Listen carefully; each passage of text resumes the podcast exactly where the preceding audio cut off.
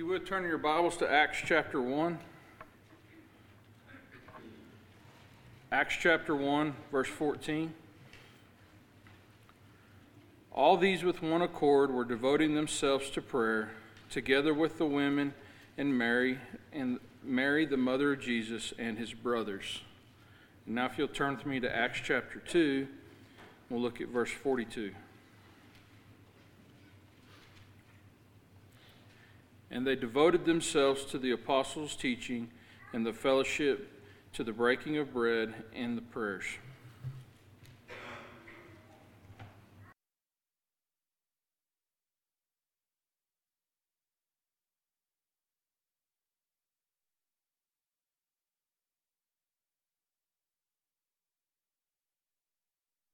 everyone to please keep in prayer our brother Wilbur Harkness.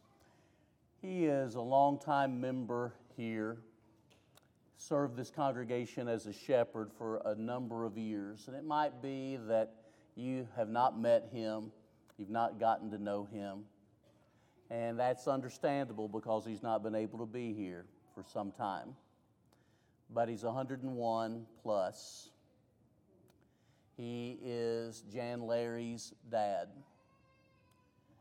Milton's father in love. And for those of us that have been blessed to know Brother Harkness over the years, he really is a great man of God. So please keep him in prayer because he has broken his hip. Uh, it's pretty serious. Carl was mentioning to me just a little earlier that they tried to get an IV in his arm, Brother Harkness's arm, and missed the vein, and now one of his arms is swollen up quite a bit with the fluid. You know, those are the types of things that are not pleasant for anybody, but it's harder, especially when you're 101 plus. So please keep our brother in prayer. He has been asking God to let him go home for a number of years now. He may finally be close to getting his wish. Let's pray that God's will be done concerning Brother Harkness. Jesus loved, knew, and was thinking about Mary far before Mary loved and knew and thought anything about Jesus. She would be his mother. She would bring the Son of God into this world as part of the great salvation plan of God. Think about that. How amazing. And yet, I want you to know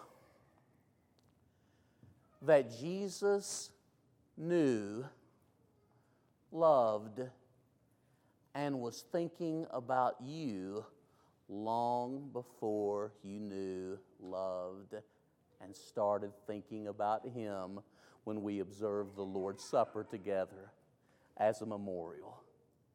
Isn't that amazing? That we are part of an ongoing chain. People that were loved and known and thought about before the creation of the world. Now, what we're going to do tonight is hurriedly look at about 10 passages as we continue our study of what was Mary, Christ's mother, thinking about when she observed the Lord's Supper. And I can truly say what Paul would write elsewhere would be true of Mary here. The things that you both learned and received and heard and saw in me, do, and the God of peace will be with you. Philippians 4 9. If we can somehow think about the truth and feel the truth and remember the truth, more like Mary must have the first time she observed the supper, I believe God will really be honored and praised when we observe the Lord's Supper, don't you? All of the passages tonight will come from the birth and infancy narratives of the gospel accounts.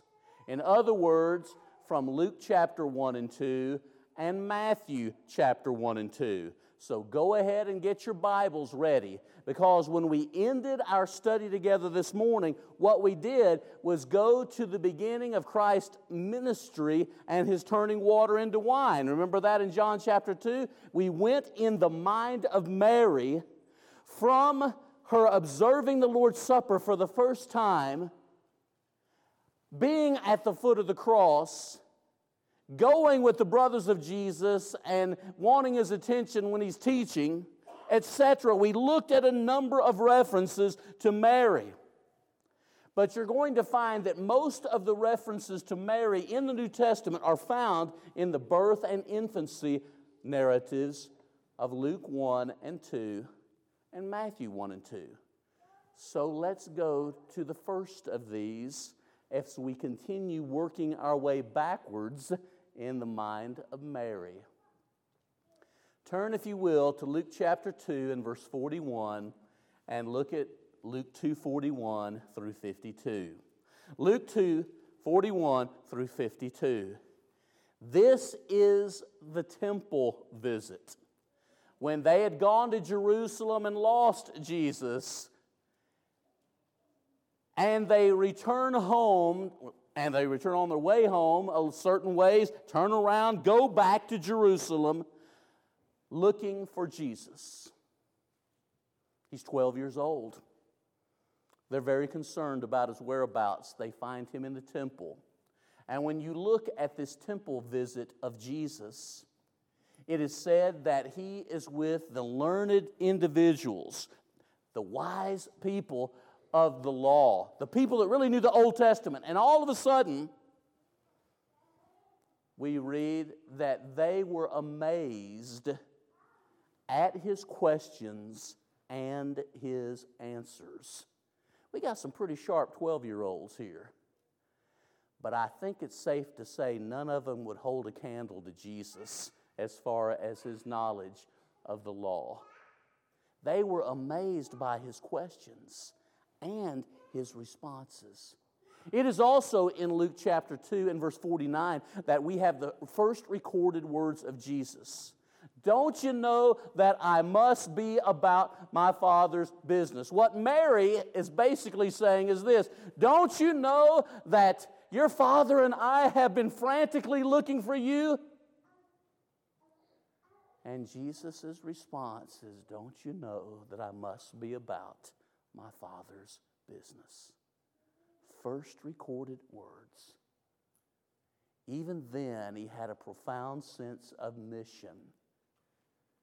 Luke 2:51 says he was subject to his parents. Luke chapter 2 and verse 51 also says that Mary treasured all these things in her heart. All that was going on the temple visit of Luke chapter 2, verses 41 to 52. Now turn in your Bibles, if you would, to Matthew chapter 2. Matthew chapter 2. As I said, all of our references will come from the same four, one of the same four chapters, so you can follow along. Matthew 2. In Matthew chapter 2, verses 13 through 15, and I'm looking at things chronologically, but backwards from the last event that Mary would have been around Jesus to the initial event, historically, time. In Matthew chapter 2, verses 13 through 15, Joseph and Mary and infant Jesus flee to Egypt because Herod the Great is slaughtering babies. They make a 150 mile journey, and the Testament, the Old Testament, would be fulfilled. Out of Egypt have I called my son. Hosea 11, verse 1. Jeremiah 31 and verse 15. Don't take these types of things lightly. Nothing in Scripture should be taken lightly. even though some matters are weightier matters. Sometimes what we think is not so weighty is more weighty than we think. It matters. Jesus going to Egypt, the care of God in providentially sparing him to do what he came to do. What a great God. Third, Matthew 2 1 through 12. Matthew 2 1 through 12. The wise men come. And the idea is that they worship the king. One of the things that Matthew is going to emphasize, even though he beautifully stresses that Jesus is the fulfillment of the Old Testament, one of the other matters he also beautifully stresses is that the gospel is for all. Remember how Matthew ends Go therefore and make disciples of Jerusalem and Judea? All the nations, remember? And so you have wise men coming from the east because they have heard that a special event has occurred. The anointed one has come, and they want to see him, and they worship him. Oh, how true it is that wise people of all nations truly still worship Jesus. And the epitome of foolishness is to fail to see the Son of God for who he is. Continue with me, if you will. A fourth passage Luke chapter 2, verses 22 through 38. Luke 2, 22 through 38. This is when Jesus was presented at the temple. When he was presented at the temple. Oh, he would have been quite young, but presented at the temple. And it's at this particular point in history that we read of Simeon and Anna.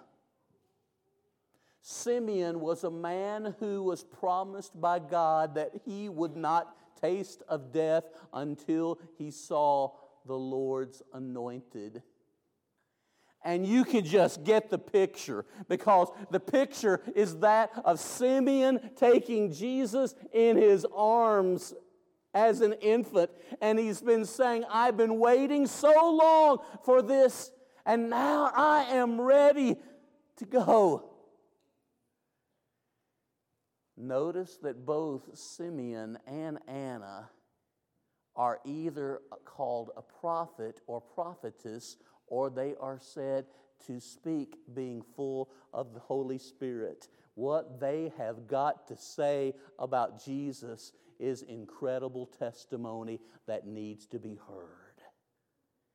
Here in my arms, I hold the consolation and hope of Israel. And then there's Anna who's described as a prophetess. And she is not a young lady. And she sees Jesus, the one who makes possible the redemption of Israel. Simeon would say to Mary, I want you to know that the coming of this little one will bring about the rise and fall of many. And because of the things that happen in his life, it will be as if someone is piercing you in your very soul with a sword, with a knife. I think that some of the most marvelous testimony concerning the identity of Jesus is found in these verses. It really is. And as we continue, look, if you will, at the next section. Look at Luke chapter 2, verses 8 through 21. Luke 2 8 through 21. In this section, you have the angels and the shepherds coming to see newborn Jesus. The angels praising God for Jesus. In verses 8 through 14, good tidings of great joy. Glory to God in the highest. You have the testimony of angels. And then in verses 15 through 20, you have the testimony of the shepherds who had witnessed something of the events prior and who now come to see where newborn Jesus is. And of course, Joseph and Mary are there, and it says they worshiped and glorified God they worshiped and glorified him as they beheld Jesus.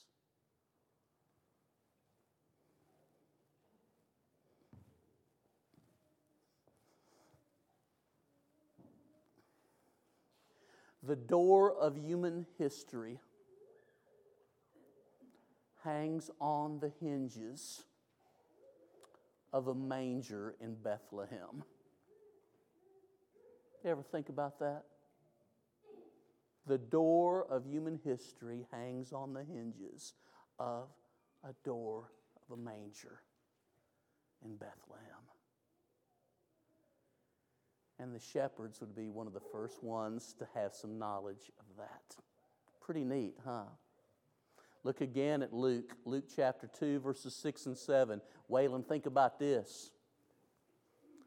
How many verses are given to a discussion in the Gospel of Luke, which is very thorough and very, very well done as far as organization? How many verses are given to the actual birth of Jesus? Luke chapter 2, verses 6 and 7.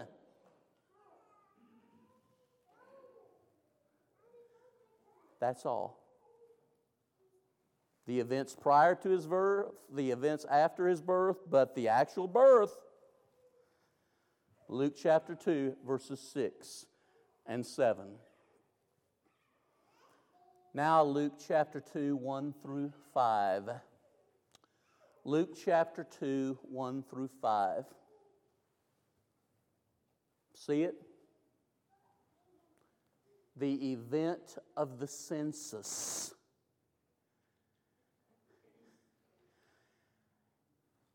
It's not always easy for ladies that are carrying babies to make journeys.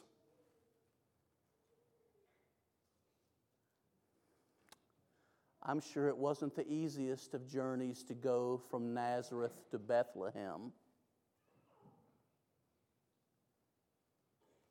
And yet, this was done as part of a census.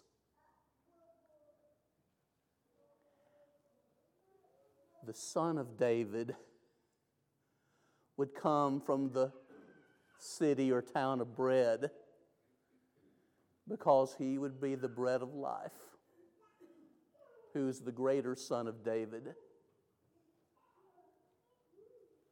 And because this was prophesied in the Old Testament, Micah chapter 5 and verse 2, that he would be born in Bethlehem you just keep reading through these accounts, the birth and infancy narratives. Notice this number next.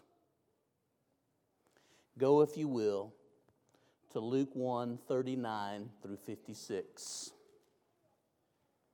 Luke 1 39 through 56. What happens here is this Mary goes to visit Elizabeth. They are relatives. She goes to visit Elizabeth, and when she enters to visit Elizabeth and calls out Elizabeth's name. Little baby John the Baptizer in Elizabeth's womb jumps. And Luke is quick to tell us and explain things that Elizabeth, full of the Spirit, speaks of Mary's favor before the Lord.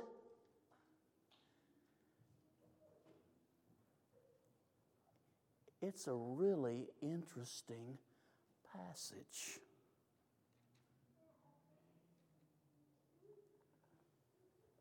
Luke 2.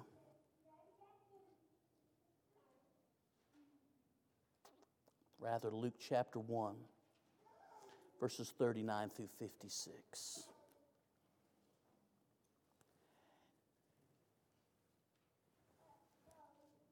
And looking at the passage, verses 46 through 56 are Mary's song of praise. We call it the Magnificat. The young people love to sing the song. My soul magnifies the Lord, my spirit rejoices in God, my Savior. This passage tells us so much about the mother of Jesus because she weaves together at least 30 passages from every section of the Old Testament, every major section. Years ago, when I taught Pew Packers and to do that with our young people here, I would always say 512, 5512. 512, 5512. Five books of law, 12 books of history, five books of poetry, right? 512, 55, five books called the major prophets, 12 books called the minor prophets. I want you to know that when Mary takes those passages, and she couldn't have been very old, and puts them together in praise to God, she shows a remarkable knowledge of the law of God. She really does. And we are blessed to have the fruit of her knowledge preserved by inspiration in Luke 1 46 through 56. Notice before I leave this section, this particular section, what Elizabeth said. She said, The mother of my Lord has come. Speaking of Mary, yes, but speaking more of the one that Mary's carrying, the mother of my Lord has come.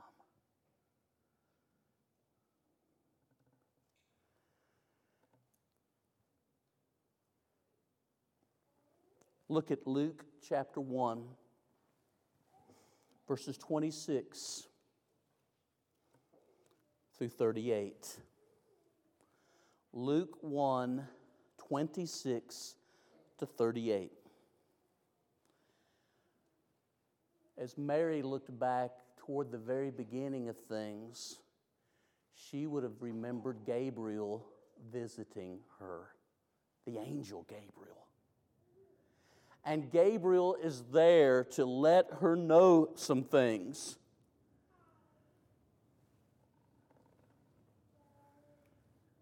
Twice in one verse, it refers to Mary's virginity, that she'd not been with man. Gabriel also refers to the favor that Mary has found with God. Gabriel lets her know in the gentlest and the wisest of ways that what you have inside you has been placed there by the Holy Spirit. That the Most High has overshadowed you. Imagine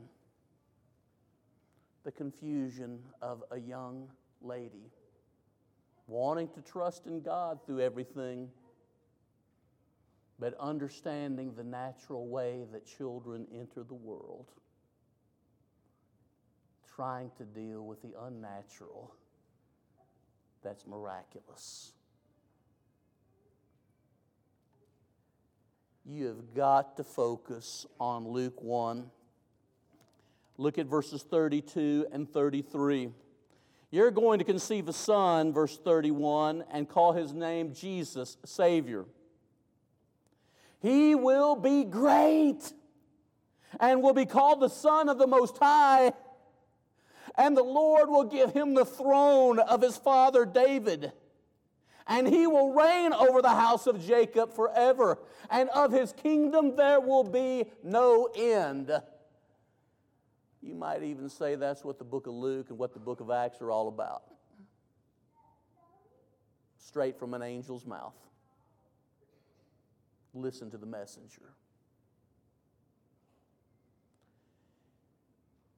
And the text will go on to say of Mary, I am the servant of God. Be it according to your word. Things Mary said, everybody ought to think about as a life lesson. Whatever he says to you, do it. We talked about that, and then it was prayed about, talked about a little more. I am the servant of God, be it according to your word. Last passage.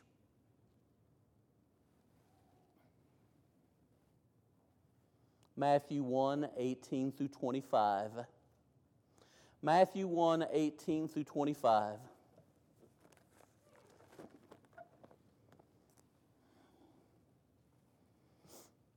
Matthew 1 18 through 25. This is the appearance to Joseph. Imagine finding out one that you are betrothed to, engaged, if I could use that term rather loosely, to, is going to have a baby and it's not yours. You haven't been with her in that type of way.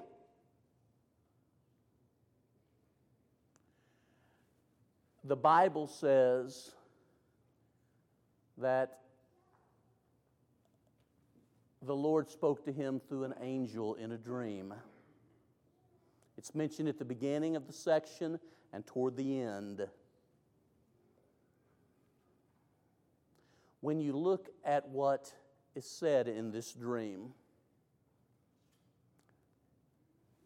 in the dream, just before we're, to- we're told about Joseph and his, his character and his thinking, he is a just man and he is considering putting Mary away privately to avoid any type of embarrassment and scandal. That's his thinking at this point. And the message of God in this dream is you go ahead and marry that woman. Because, because this baby that she is going to have will be God with us, Emmanuel. And he will be called Jesus, for he will save his people from their sins. And what we are talking about really is what Isaiah 7:14 speaks of when a virgin will conceive and bring forth a son. And Matthew 1 verse 23 a virgin will conceive and bring forth a son. And we speak often of the godliness of Mary as a woman, and well, we should. Not to worship her, not to, not to pray to her, not to think about her being perpetually a virgin. These are all things I dealt with this morning. But to think about the fact that here was a woman who was willing to do what God wanted to do. I am your servant, be it according to your word. But I want you to know Joseph must have been a lot like that too. A just man. And don't you know he was so happy that he didn't have to do something that he really didn't want to do, to put her away, to avoid all the embarrassment by looking at the circumstances through the lens of God's eternal purpose.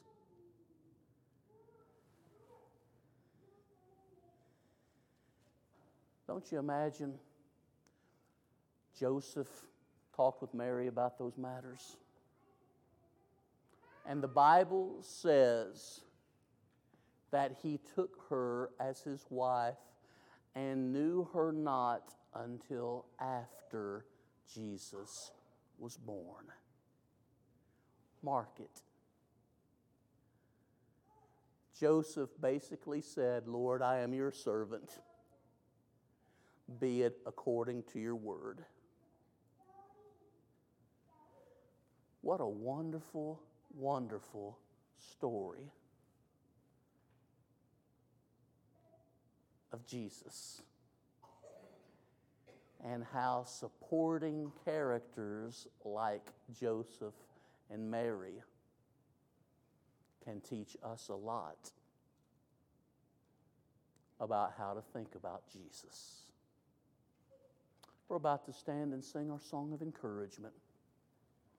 If there's one here tonight that would put on Jesus in baptism, have their sins washed away, be added to the church of Jesus, oh, you can do that by responding to his love and mercy and grace and doing this in faith and repentance and baptism. At that point, you will belong to Jesus. I want you to know